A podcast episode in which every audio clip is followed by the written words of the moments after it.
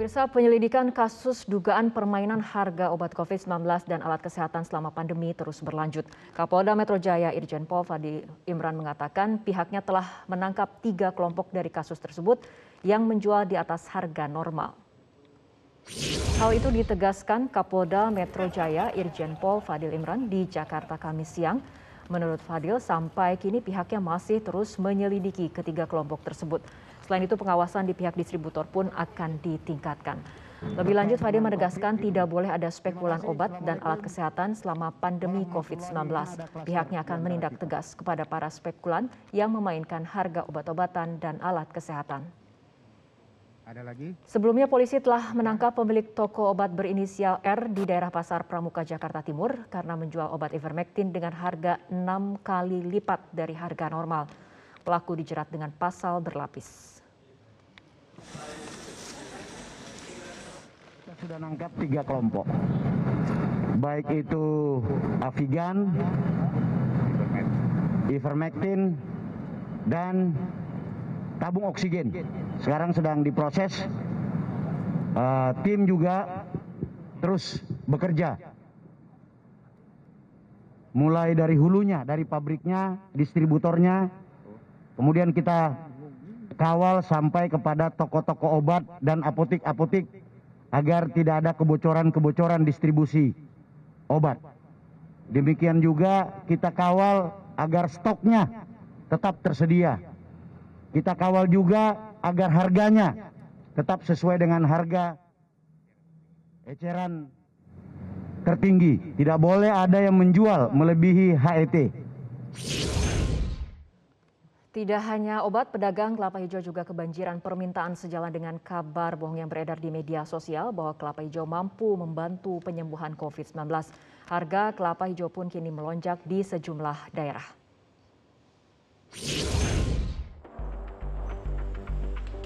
Entah dari mana asal isu kelapa hijau mampu mengobati COVID-19. Alhasil, kelapa hijau kini menjadi buruan masyarakat. Seperti di Malang, Jawa Timur, Sejak PPKM darurat diterapkan, banyak warga yang memburu kelapa hijau. Mereka percaya kelapa hijau mampu menambah kekebalan tubuh. Makanya saya milih untuk degan hijau supaya untuk menetralisir uh, badan kita, gitu, supaya kita sehat dan juga tidak terkena penyakit. Bagi para pedagang kelapa hijau, tentu hal ini menjadi berkah tersendiri Sebab dalam sehari mereka wajib menyediakan 100 hingga 200 butir kelapa hijau dengan harga jual per butir antara Rp10.000 hingga Rp25.000 tergantung ukuran.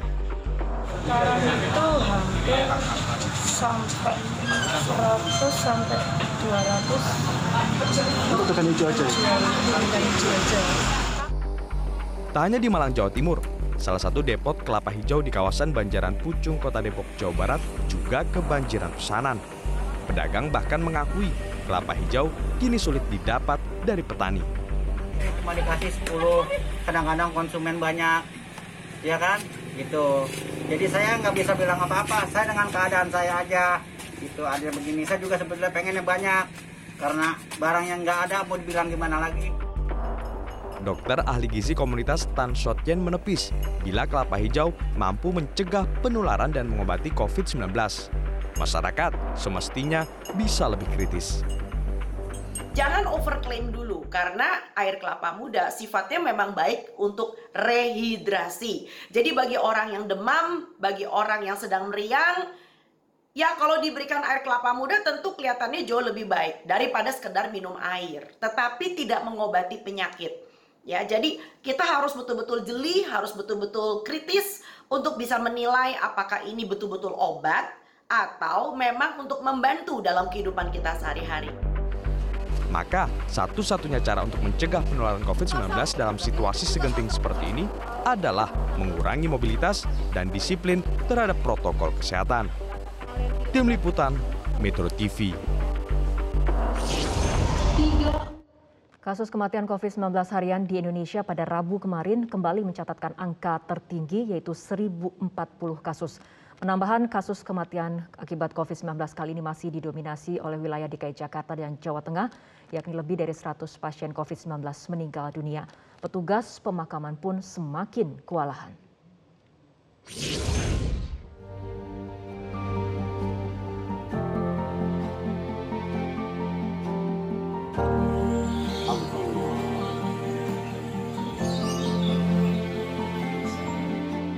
Duka mendalam pada Rabu kemarin dirasakan lebih dari seribu keluarga. Mereka harus kehilangan anggota keluarganya akibat COVID-19. Ya, hanya dalam waktu sehari, sebanyak 1.040 pasien COVID-19 meninggal dunia. Angka tersebut merupakan angka tertinggi melebihi hari sebelumnya yang hanya 728 kematian. Pada puncak pandemi Januari hingga Februari 2021, angka kematian tertinggi tidak sampai separuh dari angka kematian kali ini. Puncak pertama terjadi pada 27 Januari 2021 dengan 476 kasus kematian. Kemudian 4 April 2021 dengan 427 kematian. Meningkatnya kasus kematian pasien COVID-19 membuat sejumlah rumah sakit kewalahan menangani pemulasaraan jenazah pasien. Di Jombang, Jawa Timur, antrean jenazah menunggu untuk dimandikan sejak Selasa hingga hari ini. Kendati demikian, situasi tersebut dapat terkendali setelah beberapa tim dari TNI dan BPBD diterjunkan melakukan proses pemulasaran hingga pemakaman.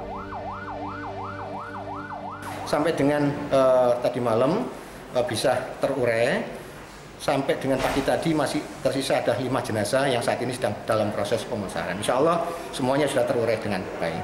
Supaya nanti uh, tidak terjadi penumpukan uh, pasien. Jadi semuanya bekerjasama dan alhamdulillah TNI pun juga mulai turut uh, ikut membantu dalam proses pemakaman. Tak hanya di rumah sakit, petugas pemakaman pun kian kewalahan. Di tempat pemakaman umum Rorotan Jakarta Utara misalnya, Petugas gali kubur dan eskavator terus menguruk tanah, sementara ambulans datang silih berganti ke pemakaman. Pemerintah menegaskan pihaknya akan terus berupaya menekan angka kematian dengan mempercepat deteksi kasus COVID-19 di tengah masyarakat.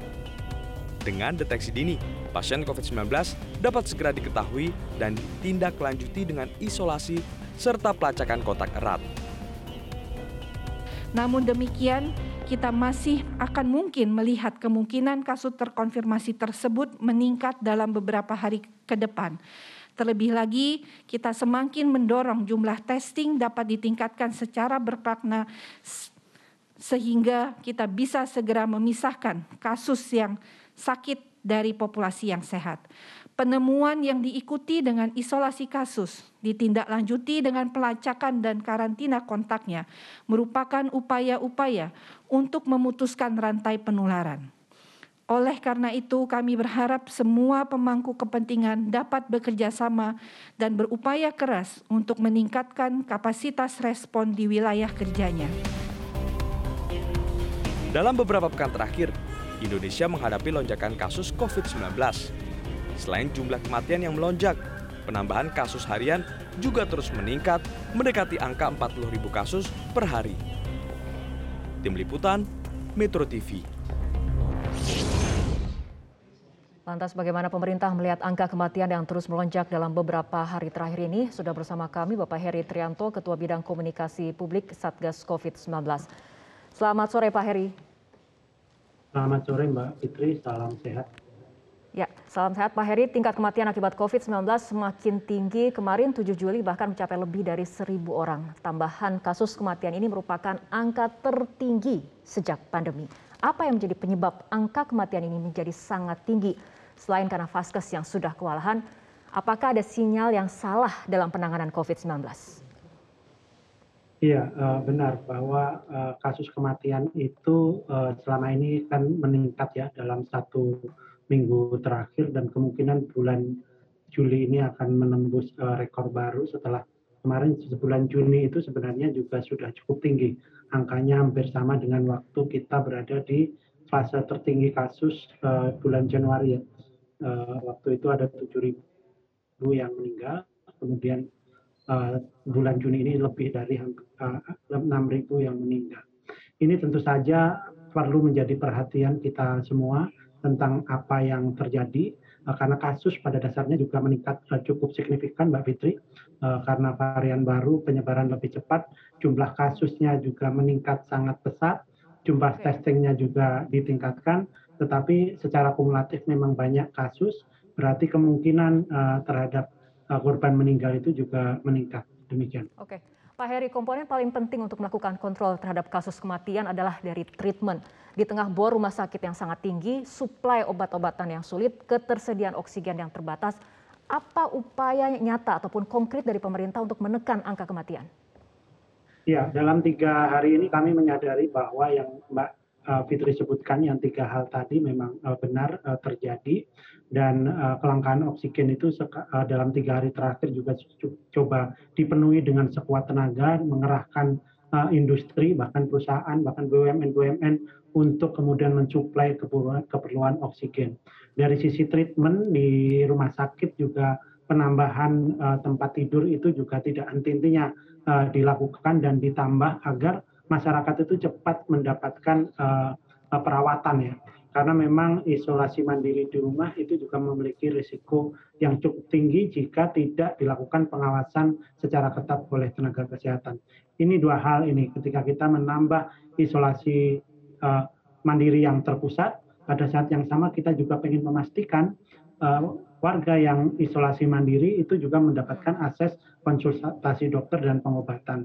Makanya Kementerian Kesehatan juga menyediakan sekarang aplikasi uh, digital uh, yang bisa dihubungi sehingga obat segera bisa dikirimkan, uh, konsultasi juga terus dilakukan sehingga hal-hal yang penting yang perlu dilakukan jika pasien yang isoman ini harus dibawa ke rumah sakit itu juga bisa segera dikerjakan.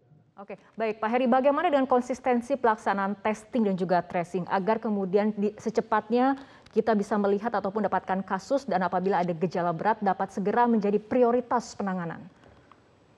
Iya benar, testing ini penting dilakukan. Kalau bulan Juni kemarin kita testing kita itu rata-rata hariannya itu ada 100 ribu. Sekarang sepanjang bulan Juli ini sudah dua kali lipatnya. Makanya kita menemukan kasus yang lebih banyak dengan menemukan kasus yang lebih banyak, tentu saja kita harus waspada, tetapi tidak boleh panik. Karena dengan menemukan kasus yang banyak, kita bisa tadi memisahkan antara yang sakit dan tidak sakit, sehingga penularan itu bisa dicegah. Penularan lebih luas bisa dicegah. Ini yang kita lakukan, karena 200 ribu pun masih kurang dari target uh, eh, 500 ribu ya uh, bulan ini selama periode ppkm darurat ini kita bisa lakukan sehingga upaya untuk men-tracing uh, warga yang yang terjangkit itu lebih cepat sehingga mereka tidak menulari yang lain.